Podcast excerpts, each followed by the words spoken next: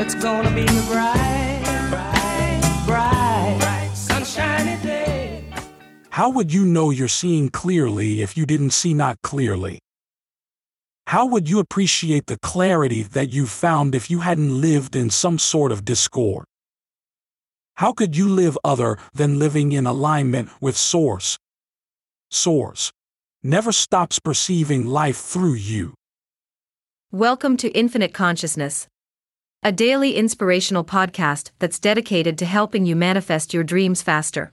Through law of attraction tips, tidbits, and techniques to people who want to improve their lives, become leading edge creators, and gain a deeper understanding of law of attraction. We are delighted to have you here. And now, your tip for today Look for things that make you feel better.